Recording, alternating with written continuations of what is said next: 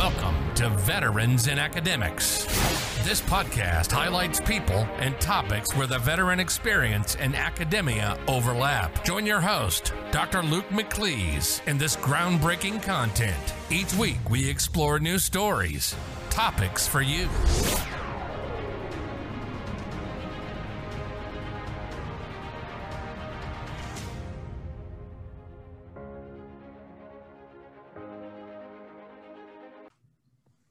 Hello, everyone, and welcome to another episode of Veterans in Academics. I'm your host, Dr. Luke McLeese, and today we have a very special guest with us, Mike Kirchner from Purdue. Mike, how are you today?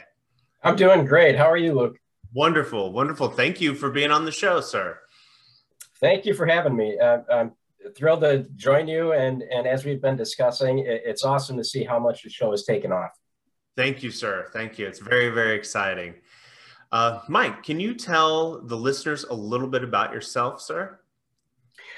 Sure. My military story is, I suppose, a little bit more condensed than uh, many of your other uh, guests on the show. I enlisted in the Army Guard back in 2000, uh, prior to 9 11. And the entire reason I enlisted came back to my parents telling me, You're going to college. we don't have any money, but you're going to college. And I, I just had this anxiety about potentially graduating school with tens of thousands of dollars in debt. And so my decision to enlist came down to that support for those education benefits. And fast forward into my first week of boot camp when 9 11 happened. And like many, that was one of those jarring moments in life and, and really altered uh, what the next 20 years of my life have looked like. I spent a year in Iraq from 2004 to 2005. And uh, even after transitioning, to an extent, I lost my military identity for a few years until starting graduate school, having a classmate say, Mike, I want to start a student veteran organization, but I need your help. And three months later, we had more than 50 members. And it was this realization that there's a need in the veteran community for support and, and to simply help veterans go through that transition. Wow. Wow. Excellent. Excellent. I'm looking forward to you telling us some more details about that here in this episode. So great. So, Mike, uh, the question I've got to ask everyone to start off, and and you know, I think you're in a great position to answer this because you have your military experience, and that bridges over to your academic experience for yourself. You know, in undergraduate and graduate school, you've been in the classroom teaching yourself, and you know, you work full time in higher education. So, what do you see that uh, veterans are doing well in higher education currently?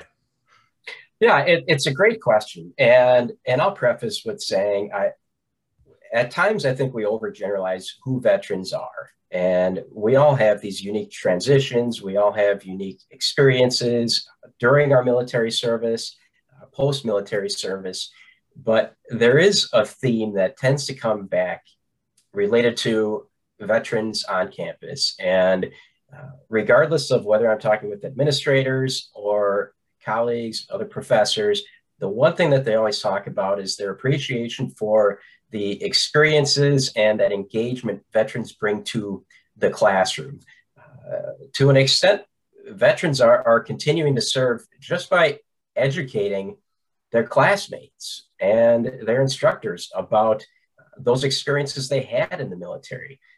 Uh, for me, it's exciting that engagement veterans bring with them when they enter the college classroom, when they relate the concepts and theories we're talking about to their own experiences, just offering a, a, a unique perspective on how those concepts and theories are applied and, and offering that real world experiences, uh, that real world experience of uh, when this has been applied in their lives.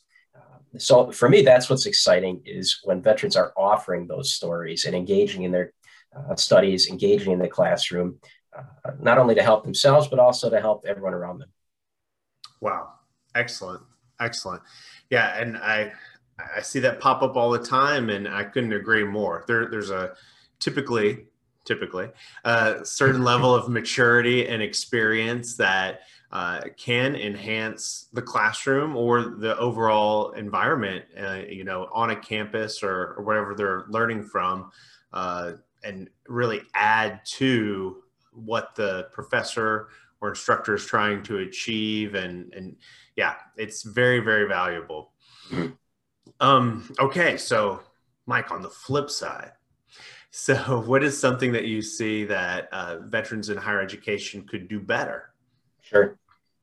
Uh, the one thing that certainly stands out, and I think this relates to whether you're a veteran or uh, a non-military student, a traditional student, is that opportunity to take advantage of the career services and the career development opportunities that are available on campus and in the community. I'll, I'll speak from my own experience. As an undergraduate student, I continuously blew off those opportunities, those study abroad opportunities, those internships, uh, job shadowing opportunities. Uh, when campus would bring in speakers from the community to talk about what's it like to be an HR professional, a salesperson, work in these different industries. Those were all opportunities I ignored and blew off. And I almost had an entitled sense in that, well, I'm going to have a bachelor's degree. I'm now a combat veteran. Of course, employers are going to be interested. And sure enough, I graduate with a bachelor's in December 2008, right as we're launching into that Great Recession. I spent a year applying to jobs, not getting one interview, not even having anybody reach out.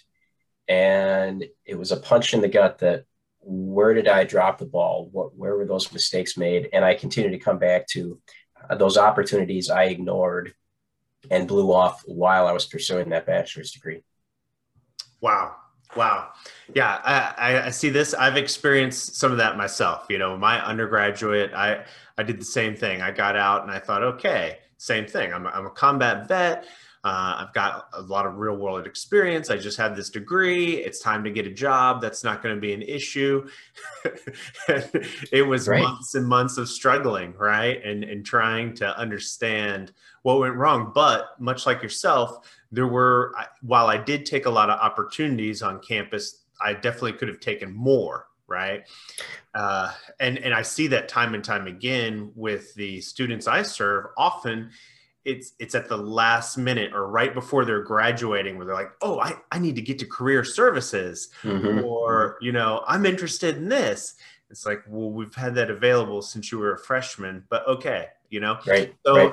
i think it is a very common thing uh, because it's something that i still see every single semester now you know right and and, and i think uh, part of the issue comes back to how we've almost propped veterans up on, on a bit of a pedestal, and, and everybody is military friendly. And uh, Veterans Day is a day we all look forward to, not only for the recognition, but uh, we can go to any restaurant we want, it seems, and get our, our free meal. So, right when when we see the the flags flying and we we see companies promoting and, and sharing their their military friendly coins and whatnot, I, I think to an extent that hurts us as veterans because it it, it, it limits our awareness of we still need to demonstrate the skills that we have, whether we've accrued those during the military, whether we've accrued additional knowledge and skills through our time in college, we still need to demonstrate that and, and uh, successfully make that transition uh, not only into a different job or industry, but into an entirely different culture. And, and those opportunities that higher ed offers are those instances where uh, we can take advantage of those opportunities and demonstrate uh, who we are as veterans and, and uh, as potential candidates. Absolutely, absolutely.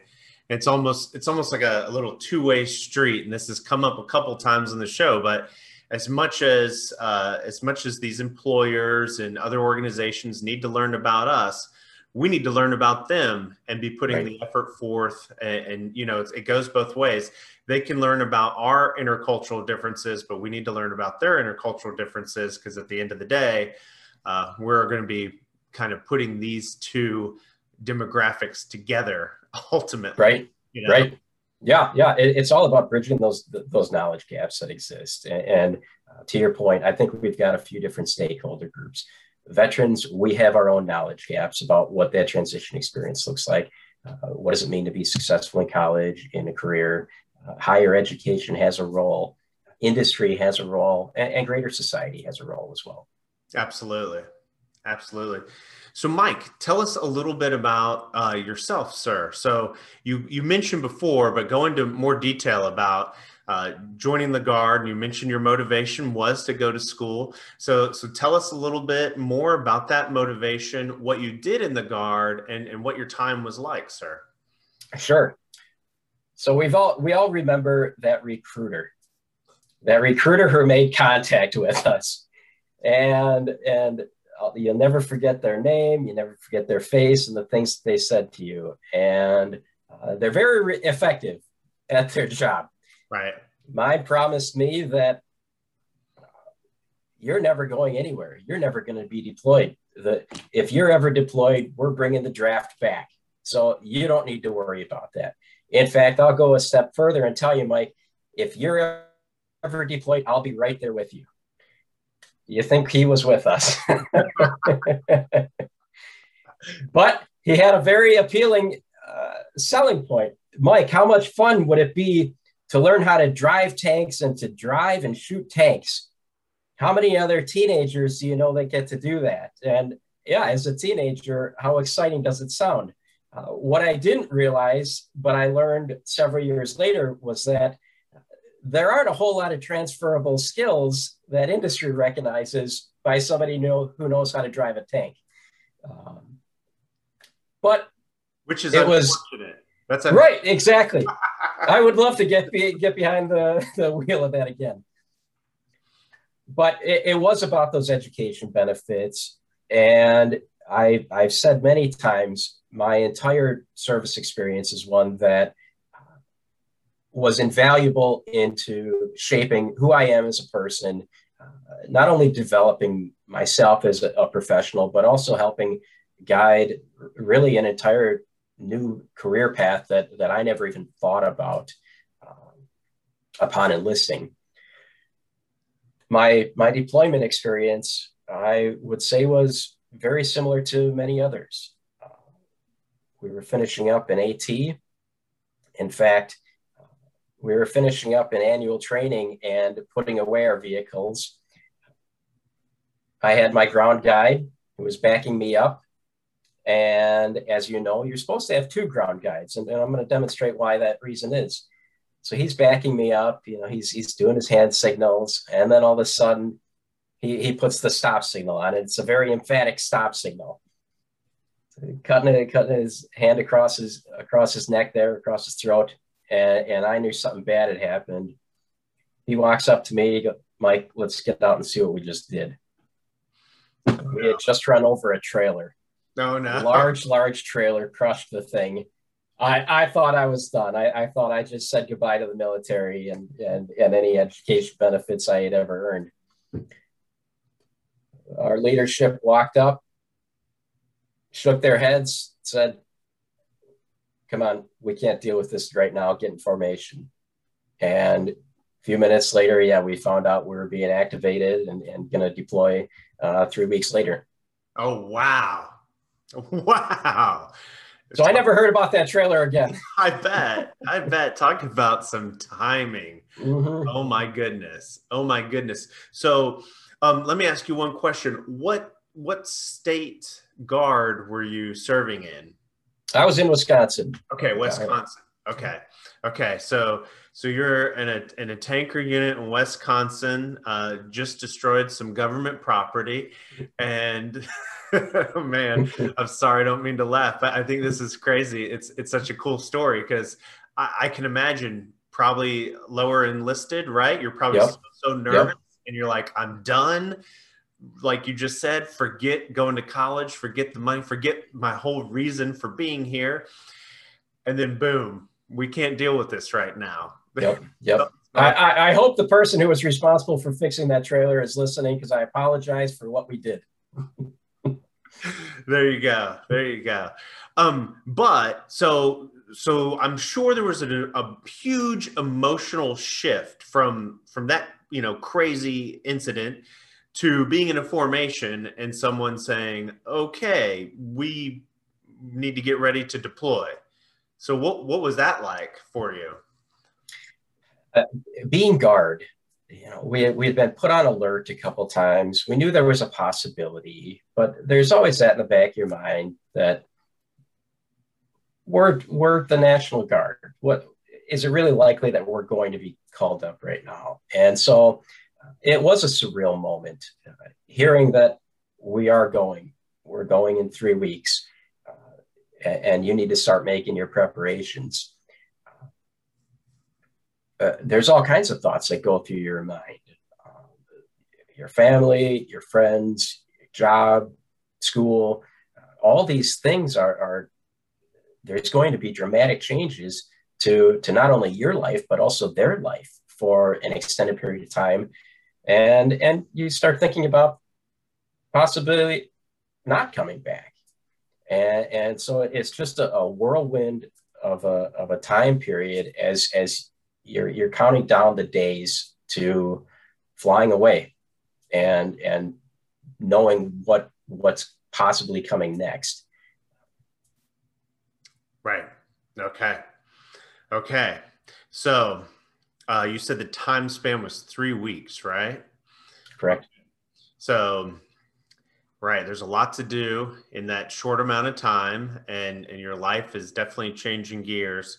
So, tell us about when you actually deploy. What what was some of that time like, and and what did you do when when you were deployed? Sure, we we ran a, a checkpoint in Baghdad uh, near the airport. Our, our primary responsibility was letting Iraqi civilians on post uh, to run their shops, to, to run the, the barber shop, etc. We were also responsible for letting convoys on and off post.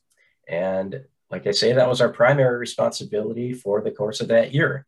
Uh, periodically, we had a couple missions outside the wire, but um, you know, it didn't take long for me to realize this is my job and frankly i don't care what's happening back home i think by within the third month of being in iraq i i had reached my point of despising the idea of calling home because i was sick of the phone calls and, and the way those calls were going I, I i just didn't care about answering those exact same questions. Are you safe? Are you okay? What can you tell me that's going on over there? Um, it, it, it, felt more like a, a, a safety check in than a conversation trying to catch up with family and friends. And so uh, I, I've shared this with, with my family since. But yeah, the last several months I was there, I, I really had no interest in calling home. I, I, I much preferred spending time with with my roommate and, and the guys from our unit, whether it was going to the gym, playing playing Xbox in our room, playing cards, whatever, and just almost isolating myself to that location as opposed to even uh, embracing or, or showing an interest in what's going on outside. Yeah, you, you know, I can, I definitely, I've experienced the same thing, you know, and I almost, for me personally, uh, particularly on one deployment, I felt like, of course, I, I wanted to answer letters and, and stuff to my family. Uh, but I experienced a lot of the same things you do. You know, are you safe? Are you eating? Are you know? So I'd answer all those same things over and over. But then to all these other people that had never communicated to me before, um, I would just I would not respond because uh, I think I think what you're getting at is something I always thought as I just wanted to be right there, right? I just wanted to be in that location, fully committed to that location. And my thought always was, I've got to, I've, I've got to be concentrating here uh, because I want to go home, mm-hmm. right? And mm-hmm. I didn't want to be, oh, I didn't want to be distracted or I didn't want to be pulled away from from any type of the stuff back home, uh, just because I wanted that focus. Right, right, yeah. There, there's certainly all kinds of distractions back home, and you can see what that experience does to a family and the close friends, the the stress it adds. And I admit, while I was there, I was a little bit self-centered in that I'm the one going through this experience. And and and why are you all struggling so much? I, I promise I'm fine.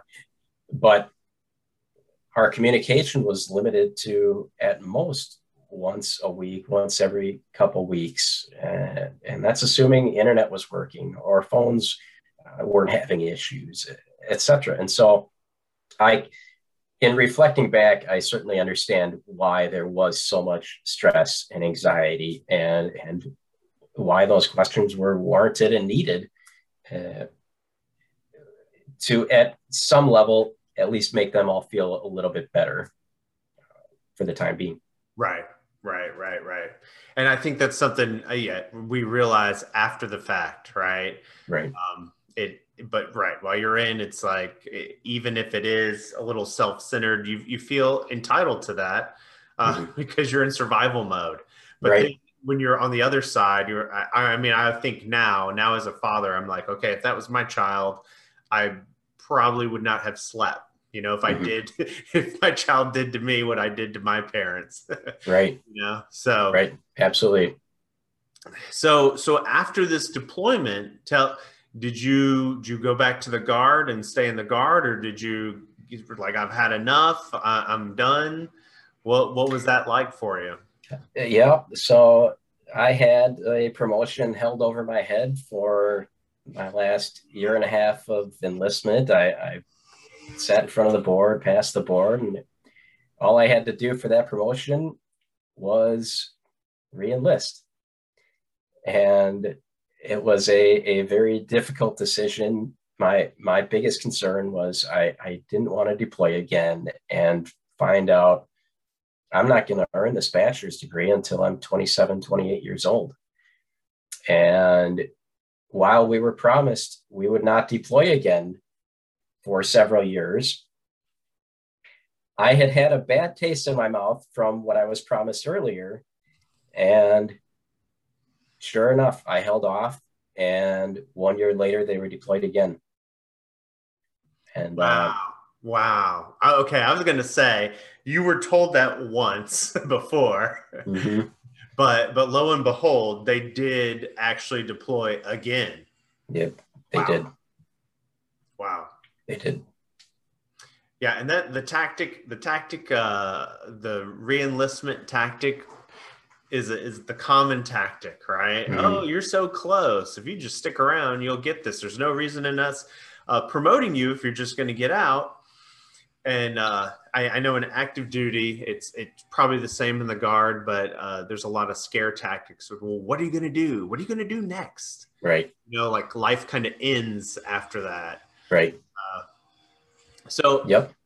So okay, so you decide to get out and and you know probably for the pace of life that you were wanting, that was probably a solid decision.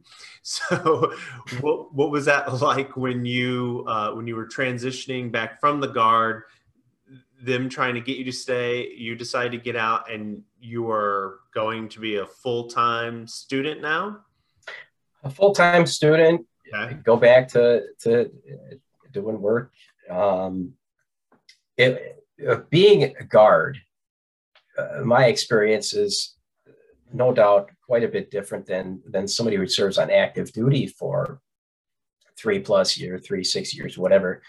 Um, because I only had to be on that active duty full time for a, a little over a year, and so outside of that deployment, there was a little bit of just this expectation of okay, well, go back to doing what you were doing before you took your trip.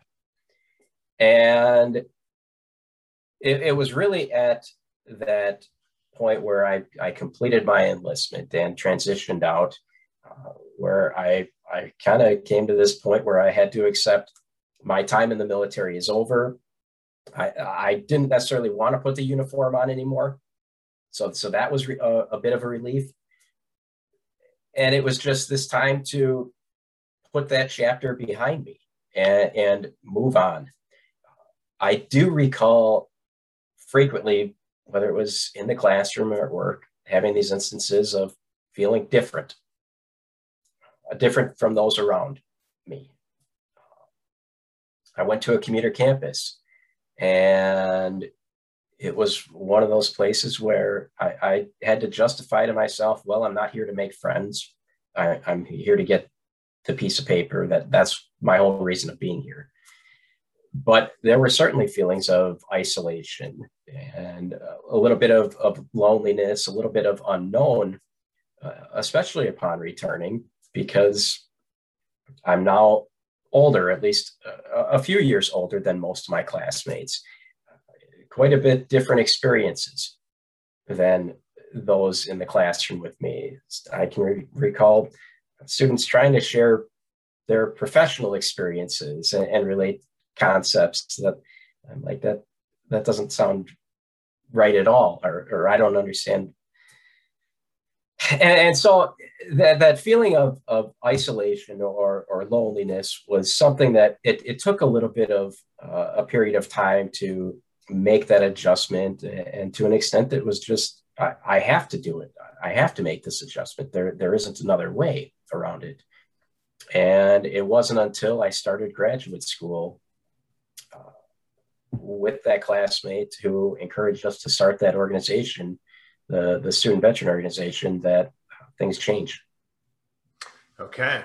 Okay. So, let's talk about that a little. So now we're, we're fast forward and you're in graduate school and someone approaches you to start a student veteran organization, right? Mm-hmm. So, and, and, you were kind of low key, right? Uh, not, not putting the veteran card out there. Mm-hmm. But how did that go down? We were in a program planning class and our final project was to put together a program and present that program at the end of the semester. We're in our last day of the semester. I get up and do my presentation. I proposed a program similar to TAP, a, week long program to help veterans get out. And at the end of that presentation, that classmate said, Mike, I had no idea you were a veteran. We, we sat next to each other the entire semester. She said, I had no idea you were a veteran. I've been wanting to start this student veteran organization, but I need your help. And at the time, I was the, the director of a, a nonprofit in Milwaukee. We worked with low income adults, helping them earn their GEDs, transition to college, find full time jobs. And when she made that request, I essentially kind of, I, my initial reaction was to just blow it off and ignore it. I, I thought, there's no way veterans would care about something like this. They're, we're, we're adults, we have families. We, why would we care about it? A student organization. What is that going to do for veterans? But she persisted. And after a couple weeks of essentially harassing me on it, I, I, finally caved and said, Fine, you want to do this? I'll work with you. And we started off with doing a survey of our, our veterans on campus. At, at Milwaukee, at the time, we had over 1,500 uh, student veterans using education benefits. Yeah. And so we had a tremendous amount of veterans on campus. And, and, so, to an extent, it was hard to believe we didn't even have a student veteran organization. Well, we put together that survey. We had uh, roughly 300 responses. And a couple of the common themes were not only do we have interest in this student veteran organization, but we also want to have a resource center on campus for us, uh, a place where we can go have our questions answered that is outside of simply just a place that processes our education benefits. Right. And with that feedback, that interest in building camaraderie, having opportunities to meet other veterans, that became the springboard and, and kind of framework where not only did we grow this student veteran organization, but uh, campus heard us, campus heard the veterans who responded to that survey and allocated funding to start the first veteran resource center at UW Milwaukee. And uh, they subsequently asked if I would be the director of it. Wow. Okay. Okay. So, unknowingly when you when you were approached and harassed to start this you i mean in time you created a, a job for yourself right? And so this seems this seems like even if you didn't realize it at the time, uh, it seems like a natural fit uh, because you know you do have this graduate education, you have experience in a nonprofit focused on adults already, and then you create the the student organization on campus. So it's like all these pieces are now put together. That's awesome. That is amazing. So, uh, and then I'm assuming that you took them up on the job. Was it immediate? It was a difficult decision because okay. I, I, I absolutely enjoyed working in the community, and and I admit it, it, it, it was a little bit of a punch in the gut, recognizing that that there were young adults in the community who even had their ba- or their high school diploma, but didn't know basic multiplication and didn't have the very basic skills that we all need in order to to survive. But there was kind of a calling, to your point, uh, to to come back to campus and to help develop and build this brand new organization where there clearly was interest not only from the student veterans on campus, but from administration. Help us do a better job of supporting our veterans and, and our chancellor at the time. And, and we had a, a, new tran- uh, chancellor come in. Uh, they were both incredibly supportive of, of, building the programming and support services uh, that we needed and that our veterans needed to be successful. And so that ultimately led to yes, uh, I, I want to do this. I, I'm in. And for the next three plus years, we had a lot of fun growing that uh, that program. Very cool. Very cool. And did you o- over the three years when you were growing the program, were you growing the number of veterans who were taking part of the program? Yeah, we were. We were. What we were definitely doing was increasing retention. Okay. I don't recall how much our enrollments continued to increase, but what we did do, because at the time we had more veterans on campus than uh, any school in, in the Midwest outside of Ohio State. Okay. And so we, we had such a, a dramatic, uh, dramatically high number of veterans. I, I don't know how much further we could have gone, but it was exciting to see our retention rates grow and, and especially seeing those rates grow from the Department of Veterans Affairs, uh, demonstrating, wow, after a five-year decline in retention, all of a sudden things shifted, and and we started going up. And uh, by the time I left, we we were over ninety percent retention for those student veterans using education benefits. Oh wow! And and that was somewhat stunning, but also something I was very proud of. Absolutely. Absolutely. That's awesome. That's awesome. And so then you you stay there for 3 years, correct? And Just then, over 3 years, yes. Okay, over 3 years. And then what was your next chapter like? Where did you go from from there? Well, I, I finished up that that final degree, that doctorate one, and uh, it was one of those transition points where you start asking yourself, okay, where can I go? What can I do? Um, is this the right place for me? Staying in student affairs.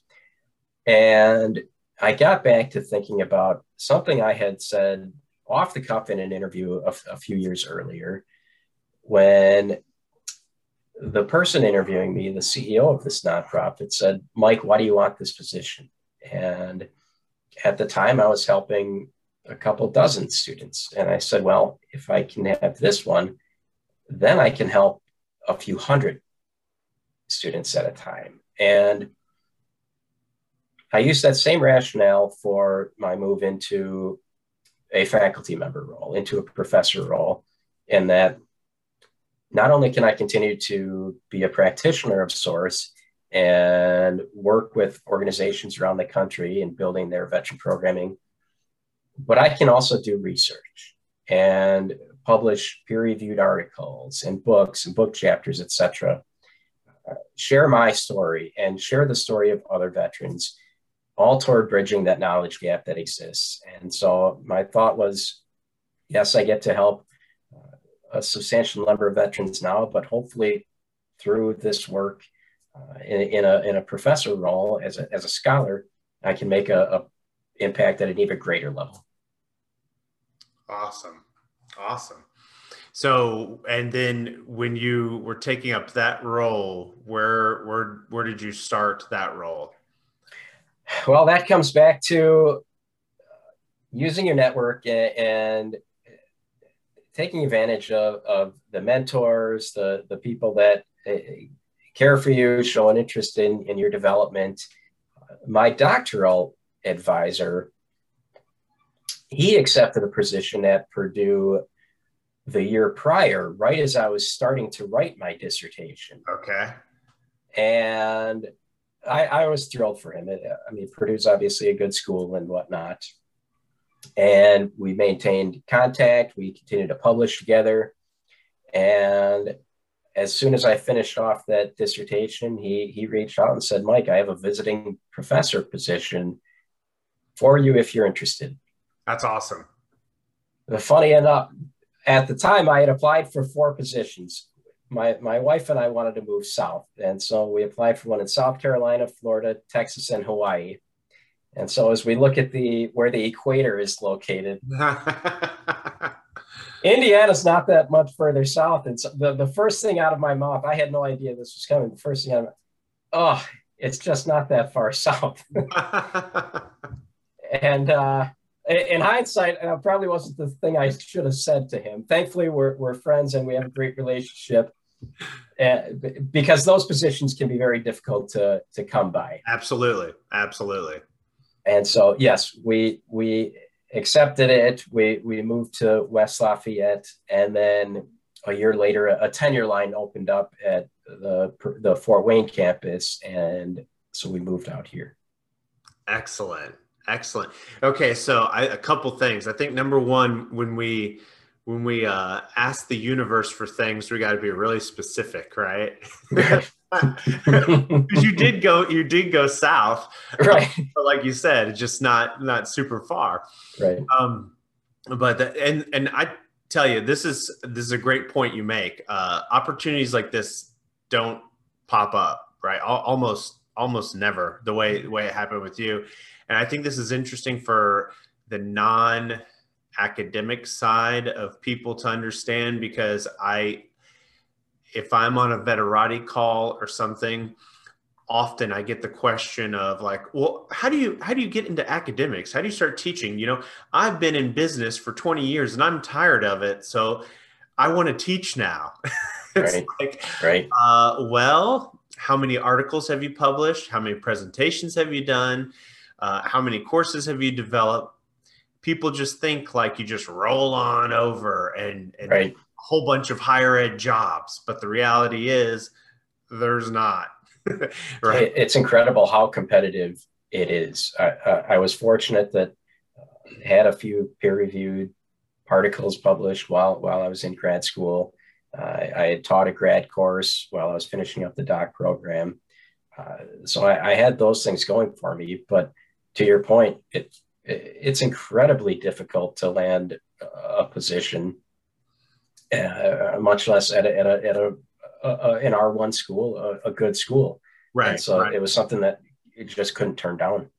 That's awesome. That's awesome. And what was your what was your doctorate in, Mike? Uh, human resource development. Okay. And did you, for your dissertation, did you focus on anything veteran related? You did. Veteran as leader the lived experience with Army leader development. Okay. Okay. So lived experience. So you did uh, qualitative? Qualitative phenomenological study. Okay. And how many people were you, did you interview for this phenomenon? So it was, it was a study where uh, basically it was grounded in the idea that we often in society prescribe veterans as leaders. And we talk about in industry, well, we want to hire veterans because uh, they've got so many soft skills. They're, they're such good leaders and team members. And but we never parse out who are we talking about? Are we talking about NCOs? We talk officers? Right. we we talk about veterans in this very general idea that we're all leaders. And so I wanted to understand what were those influences for you as a, a junior enlisted? Prior to having any type of formal title, what was your leader development experience look like? And I was able to find 10 veterans who were willing to participate not only in an extensive survey, but also in a hour long interview. What was that experience look like? What were those experiences that uh, informed and kind of guided your pursuit of a military career, uh, particularly in the Army? What were those experiences like and how have they shaped who you are today? Very interesting. Very interesting. So, so without getting into your whole thing, we can have people look it up on ProQuest. But um, can you tell us like maybe a, a, couple of your findings? Like what what was like maybe your top two strongest themes? Sure, sure. I would say uh, the big finding for me that to an extent I thought was interesting, but I think for anybody listening who has served in the military, possibly the biggest influence in their leader development was simply observing poor leaders. To a person, those I met with and spoke with were able to talk about individual leaders where they had a negative experience or they saw negative things and behaviors and actions from those leaders and how that informed how they want to be as a leader. Uh, I don't want to act like that. I don't want to talk to subordinates like that. Uh, I, I, don't want to behave in that manner. The other incredibly uh, influential aspect of their leader development was simply performing as a leader and seeing how others responded to them, uh, reflecting on those experiences, making adjustments in the future. Uh, those were probably the two biggest influences for these participants was not only observing those bad leaders, but also performing as a leader, seeing how others responded to them, and then reacting to that. Very interesting. Very interesting. And you okay, so and I like that this answer came out because I think from the outside looking in, you know, and the civilian idea formed by movies and, and books and hodgepodge of stories, I think the assumption always is okay, well, everyone in the military has insanely great leadership skills, and the hierarchy is so rigid that everyone underneath listens to their every word. And uh, that couldn't be any more far from reality. Right. Right. And I, I know from my personal experience, it's like uh, out of all the platoon commanders I had, I had one that was an absolute rock star and is, is still in. He's still in and and he kicks butt and is just an insane person. I would follow him today. Then I had one that was okay, and the rest uh, were exactly like what you are talking about here. I remember thinking like, is this for real? Is this person mm-hmm. for real? They want us to do this. This contradicts everything that we were taught in boot camp. You know, this contradicts good leadership. Uh, and then it was a day in day out example of what not to do. Right, right. right and and certainly they spoke about the positive leaders. And, and to your point remembering those names those people that inspired them that they would they would follow in the in a combat anywhere. But it was those ineffective leaders that elicited the very passionate responses. I mean you could see it in their body language how they they they just changed as a they tensed up. You could hear it in their voices. Uh, those were the individuals that you could tell were incredibly influential in in what they believe is is true leadership versus uh, not. Right. Very interesting. Very interesting. Awesome. And so, Mike, so now with your focus, and I assume you're still still writing and, and all that good stuff. Do does your time in the military and your time kind of like on your focus and your dissertation, does this still influence the type of things that you like to research? It's kind of incredible how starting that student veteran organization and that deployment and, and just remembering those experiences has the last 10 years have been veteran career transition focused as a practitioner, uh, whether, whether at UW Milwaukee in their Veteran Resource Center.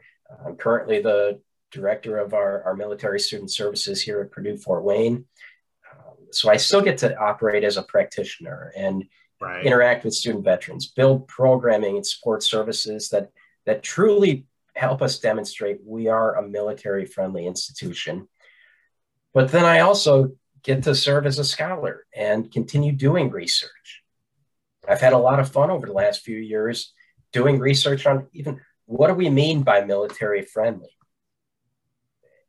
Across the board, we can all say we're military friendly, but we don't have any criteria or guidelines where anybody's going to be able to say, no, you're not. There's consequences to being able to freely describe ourselves as something that nobody can say anything about. And so for the last few years, not only bridging the knowledge gap that exists on just what does military service look like and, and what are those traits and attributes that are developed, uh, but also what are the roles of higher education and industry in terms of supporting those transitions? higher education wants veterans, whether it's for the, the dollars that are tied to veterans or just those professional experiences and that knowledge veterans bring to the classroom, uh, or industry saying they want veterans because of uh, their professional experiences, their professionalism, the, the attributes they bring okay, well, we're stakeholders here. And so, what is our role in supporting those transitions to helping ensure we can leverage those attributes that veterans bring with them? Right, right, right. And I think you're in a, in a great position here because, uh, you know, researching and, and writing about things and having impact within a discipline is very important and is, is very neat and is fun, even if it is a lot of work. However, being able to apply it directly to a, a service type position is is I think probably one of the most important things we can do for other people because you you're you're really you're writing that and you're researching that. And so you're staying abreast of what others are saying about it right? And then you're you're bringing all that back what you're finding what they're finding and then helping people directly. Uh, and i think you make some good points. You're able to be more honest and be more critical of what these definitions are when we're labeling things where we are serving others and, and potentially impacting their future in a very big way. Right, right.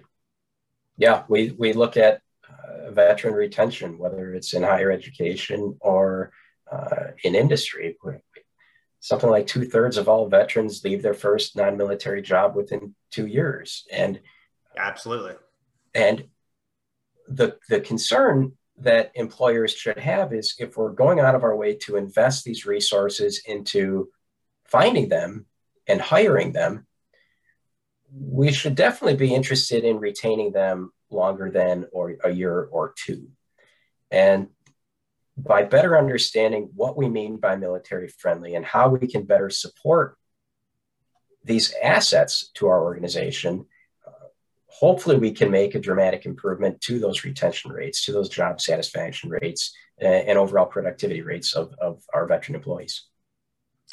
Absolutely. Absolutely. And I think there's a couple elements to that. You know, I think uh, one of it, and, and we've you mentioned it before earlier it's a cultural or intercultural aspect right that i don't think and again it goes back to the organization knowing more about veteran culture but also the veteran stepping in and learning about the organization and then i think there's a, a certain kind of work efficacy that organizations kind of sleep on with veterans i think they expect some things in some areas that may not necessarily be uh, true, right? Like pristine leadership right out of the box, one of the examples right. earlier. But then there are some uh, of those things that I don't think they capitalize on. And at the end of the day, some veterans are are like, well, I think I could be pushed more in this area or provide more in this area. And you know, after a year of being overlooked or not considered or you know that not being part of the conversation i think people are like okay well i'm going to move on right. uh, Right. then if not that first year as you mentioned definitely by that second year you know and those numbers are extremely high so it's not just one organization or one set of veterans it's it's something that is going on nationally Yeah, yeah, there's certainly a need uh, across the board. Uh, not only understanding that what we mean by military friendly, but how do we improve that onboarding experience uh, of veterans, uh, even after hire? Okay, what does it look like to onboard this person and, and acclimate them to our organization? Uh, not only our organization's culture, but uh, even simply socializing them with with other employees in the organization, making them feel like they fit and they're a part of the organization it's those types of things that that dramatically affect retention rates and satisfaction and and those are opportunities we have to to do more research and to improve across the board Awesome. So speaking of that, my next question, uh, Mike, what do you have? What do you have going on now? What's your what's on the horizons for you? And and are you are you going to produce any more research coming up? Is there anything we can be looking out for from you? sure we've we've we've published some research on the largest companies who are are regularly recognized as military friendly we've examined what are they doing we've published a study uh, with with a few dozen employers uh, where we interviewed and, and surveyed them about their military friendly practices? And and more simply what do they understand about military friendly? Uh, getting started in a study now on the other side of things. What we haven't seen yet what what we don't have in the research relates to what do veterans think it means to be military friendly. Obviously that's an important voice to have at the table and and we haven't heard it yet at the same time i've got another paper coming out hopefully soon uh, related to that onboarding experience of military veterans and and simply offering a framework for organizations to better understand uh, the four i guess quadrants or phases of an onboarding experience that recruitment hiring orienting and socializing. How do those all align? And how can we tailor our veteran friendly practices to improve that onboarding experience across the board.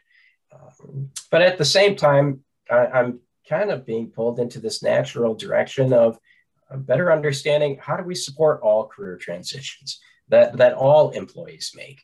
Uh, regardless of industry we come from anytime we change jobs there are nuances. There, there's a new culture uh, a new job that we have to acclimate to and frankly i'm seeing a lot of those same challenges that other employees face that that veterans face as well and so there is this natural progression into just better understanding how do we better support the transitions all employees make, uh, regardless of, of their background or military affiliation. Right. Wow. Very, very cool. Very cool. And exactly the research from the standpoint of the veteran is definitely needed. Right. So many other services. I think the first thing we do is say, okay, well, what do the people want? Let's ask them. Mm-hmm. Right. Right. It's like standard business practice. It's standard in other areas. It only makes sense that it's standard here or should be standard. Right. Hopefully what you're doing will help make it a standard. So absolutely, man. That's exciting. That's exciting. Is there anything else you would like to, to tell the audience?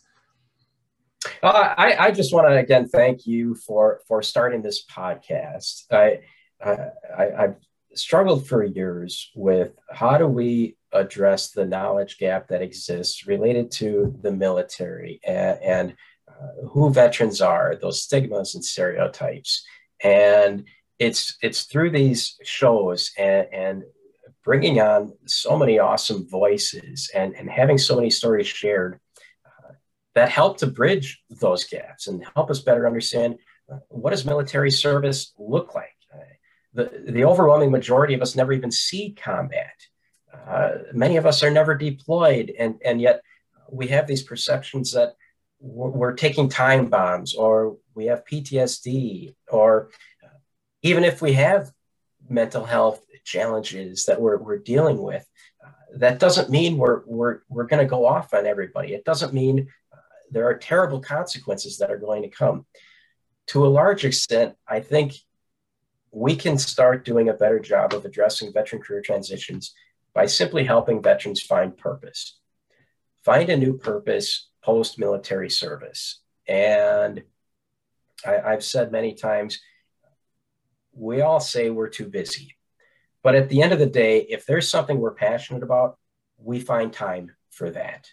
And I think that holds very true for veterans once we get out of the military. If we find something we care about and are passionate about, we're going to commit ourselves to, to seeing that through. Uh, we're going to commit our time, our energy to, to making sure we're happy and, and that we're making that impact that we want to make. And so I, I encourage all veterans, uh, and if, if you know a veteran who's struggling, start off with that sense of purpose and, and helping them find it. Absolutely. I, I couldn't agree more. You know, it's uh it's something I think we all need as humans, period. But uh, it is one thing as a, as a veteran, you know, to be part of something so big and then uh, to have all these kind of consequences and questions and everything that comes along once you're not a part of that, uh, at least not directly anymore. And uh, yeah, I, I, think while it's human to, to want to have that purpose, it's even a little more hyper intensified in, in our population. You know, I agree. Finally, I think I think this very nature of service just pulls a person who's looking for a little bit something you know larger than themselves naturally anyway often you know Absolutely. not always but often awesome well ladies and gentlemen today we have been talking with our very special guest dr mike kirchner of purdue fort wayne and uh, we've been hearing about his awesome research his experiences in the military and what he's doing on campus to help the younger generation of student veterans. So, Mike, thank you so much for being on our show, sir. Thank you, Luke, for having me. Thank you for everything you're doing. Greatly appreciate Absolutely. it. It's my honor. It's my honor. Thank you, ladies and gentlemen. As always, this is Dr. McLeese. You've been listening to Veterans and Academics, and we thank you for listening. We thank you for your support. We thank all of you for listening. Veterans in Academics is an all veteran production of Freedom and Prosperity Think Tank. Content creation is brought to you by Dr. Luke McLeese and Dr. Michael Bevers. Web development is by Osvaldo Vargas.